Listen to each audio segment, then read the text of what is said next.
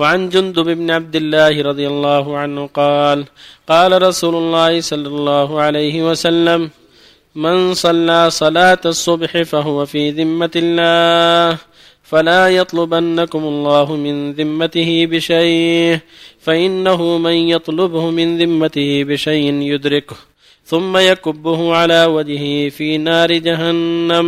رواه مسلم. وعن ابن عمر رضي الله عنهما أن رسول الله صلى الله عليه وسلم قال المسلم أخو المسلم لا يظلمه ولا يسلمه. من كان في حاجة أخيه كان الله في حاجته ومن فرج عن مسلم كربة فرج الله عنه بها كربة من كرب يوم القيامة. ومن ستر مسلما ستره الله يوم القيامة. متفق عليه. وعن أبي هريرة رضي الله عنه قال قال رسول الله صلى الله عليه وسلم المسلم أخو المسلم لا يخونه ولا يكذبه ولا يخذله. كل المسلم على المسلم حرام عرضه وماله ودمه. التقوى ها هنا بحسب امرئ من الشر أن يحقر أخاه المسلم. رواه الترمذي وقال حديث حسن. بالله التوفيق صلى الله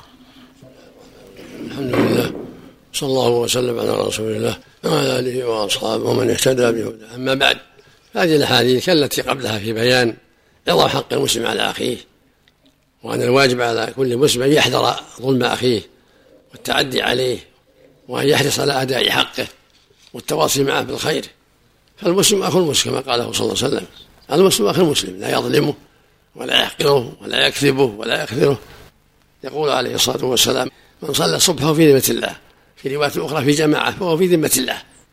فلا يطلبنكم الله بشيء من ذمته فإن الله من يطلب شيء من ذمته يدركه ثم يكبه في النار. فالمقصود أن الواجب على كل مسلم أن يحذر ظلم أخيه والعدوان عليه في قول أو عمل في نفس أو في مال. ولهذا يقول صلى الله عليه وسلم في حديث ابن عمر المسلم أخو المسلم. لا يظلمه ولا يسلمه يعني ولا يخذله يسلمه لا يخذله ومن كان في حاجة أخيه كان الله في حاجته. مثل حديث أبي هريرة والله في العون ما كان عبده في عون أخيه. وإن كان في حاجة أخيه كان الله في حاجته.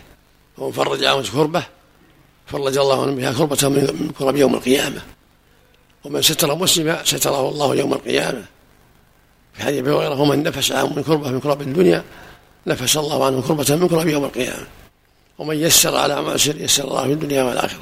ومن ستر مسلما ستره الله في الدنيا والآخرة. في رواية أبي هريرة كل مسلم على مسلم. دمه وماله وعرضه. فالواجب على المؤمن أن يحذر ظلم أخيه والتعدي عليه في أي شيء. وهكذا يحرص على أداء الواجب من أمر معروف ونهي عن المنكر ونصح لله ونصح لعباده لأن هذه الدار هي دار التعاون على البر والتقوى. هي دار التناصح هي دار الأمر بالمعروف والنهي عن المنكر. فليحذر المؤمن أن يقصر بحق أخيه أو يظلم أخاه بما لا يستحق المسلم أخو المسلم.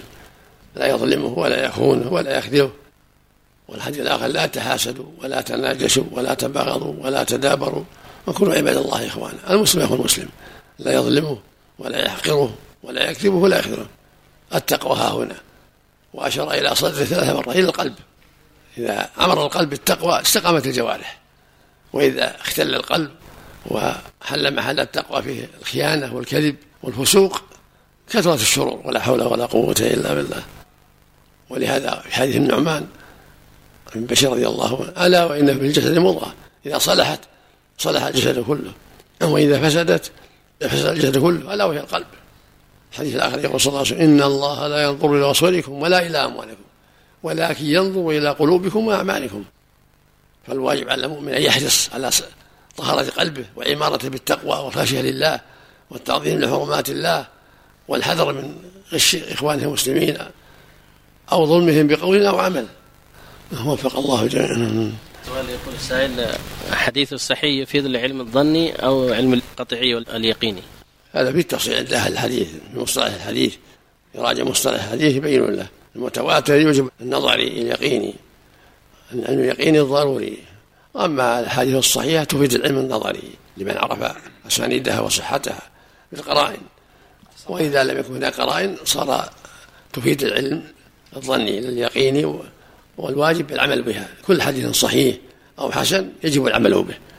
أما عبادة العلم اليقيني والظني هذا محل تفصيل عند أهل العلم العارفين بالحديث وطرقه وصفات الرجال وعدالتهم وغير ذلك. قد وضح وضح لما في المصطلح. نعم. حديث إذا رأيت الرجل يعتاد المساجد فشدوا له. فيه فيه بعض الضعف. حديث ابن سعيد فيه ضعف. ولكن على كل حال الاستقامة على الصلاة من علامات الخير. الاستقامة على الصلاة من علامات الخير. الله أكبر. نعم. رواتبنا الآن حفظك الله ورعاك الله إلى بعض البنوك الربوية. أحيانا عند الصرف يبقى لنا عندهم مثلا 10 هلالات أو يعطونا زيادة 10 هلالات. ما الحكم حينئذ؟ بارك الله فيك؟ الامر سهل هي حوالة. على أموال الدولة. أو الحواله على أموال الدولة. ما يضركم. قول بعض السلف زر غبا تزدد حبا أو كذا مع الأصحاب هذا كيف يطبق؟ حسب الاجتهاد. قد يكون الغب بعد يمل حتى الغب قد يمل. نعم. لكن الإنسان من زيارة لإخوانه يتحرى الأوقات اللي ما فيها مضايقة لهم ولا مشقة عليهم. هذا اليدين رفع اليدين بعد الإقامة. ما لها أصل لا. ما ترفع الأيدي بين والدعاء؟ لا. حتى الدعاء؟ ابدا. ما يرفع يديه إذا يتحرى فاذا كبر الإمام كبر معه رافع يديه عند التكبير بس. يرفع يديه عند التكبير تكبير الإحرام وعند الركوع وعند الرحمه مو عند الدعاء عند التكبير نعم. أحسن الله إليك. في الحديث يوم جو الاعراب قال الرسول صلى الله عليه وسلم اذهبوا واشربوا من أبوالها وألبانها. هذا ناس من عرانية أصابهم مرض فأرسلهم النبي للتداوي بأبوال الابل وألبانها. يشربون البول؟ لا بأس طاهر للتداوي به. والفقه طاهر. هل إذا وقع الثوب أو طاهر طاهر. بول كل ما كل لحم ولا طاهر. بول الإبل أو الغنم أو البقر. لكن يغسل احسن لا للنظافة من باب النظافة. أحسن عليكم يا شيخ. إذا إذا أصحاب بلدة معينة من الدويلات التي استحدثت الآن يقول لمن هو مسلم أخوه المسلم من دولة أخرى أجنب ويجرحه بهذه الكلمة. لا لا كل مسلم يا مسلم سواء في المشرق ولا في المغرب. المسلم أخو المسلم في أي مكان سواء كان في مشرق الأرض أو مغربها في أي مكان مثل ما قال صلى الله عليه وسلم. المسلم أخو المسلم. نعم. في عرف الناس الأجنبي الغريب يعني. اللي يجي من بلاد بعيد يسمونه غريب أجنبي يعني غريب. هذا هذا عرف اصطلاحي بين الناس. ما هو اجنبي بمعنى كافر؟ لا. معناه إنه غريب يعني. يقول عندنا جانب يعني جو من بعيد. ما في محذور لا. إذا كان اراد أنه غريب ما في شيء. أحسن الله يدين القول في من كان في حاجة أخيه كان الله في حاجة هل على العموم؟ نعم. صحيح. وعد من ربنا جل وعلا على يد الرسول صلى الله عليه وسلم. إذا قضيت حاجة أخيك شفعت له في منفعة ساعدت في شيء أقرضت في شيء ساعدت في دواء في أجرة الطبيب وهو عاجز كل هذا لك الأجر فيه. دلته على خير أرشدته إلى خير منعته من شر. أحسن الله إليك. أبغض بغيضك يوما ما. يؤجر على التعدي والقصر قضاء الحاجات. يفعل هذا وهذا. يفعل هذا وهذا. المتعدي والقاصر. القاصر بعضه واجب بعضه مستحب. والمتعدي كذلك بعضه واجب بعضه مستحب. أحسن الله إليك. في قول بعض السلف أبغض بغيضك يوما ما يكون حبيبك يوما ما. في كنز العمال. هذا يروى عن علي رضي هذا ما مراده أحبب حبيبك يوما ما عسى أن يكون بغيضك يوما ما. سم. وأبغض بغيضك يوما ما عسى أن يكون حبيبك يوما ما. يعني لا, لا تشدد. ولكن هذا مو على إطلاقه. نبغض الكفار بغضا تاما ونحب المؤمن محبا تاما. هذا رأي بعض الناس يروى عن علي رضي الله عنه. صلى الله عليك.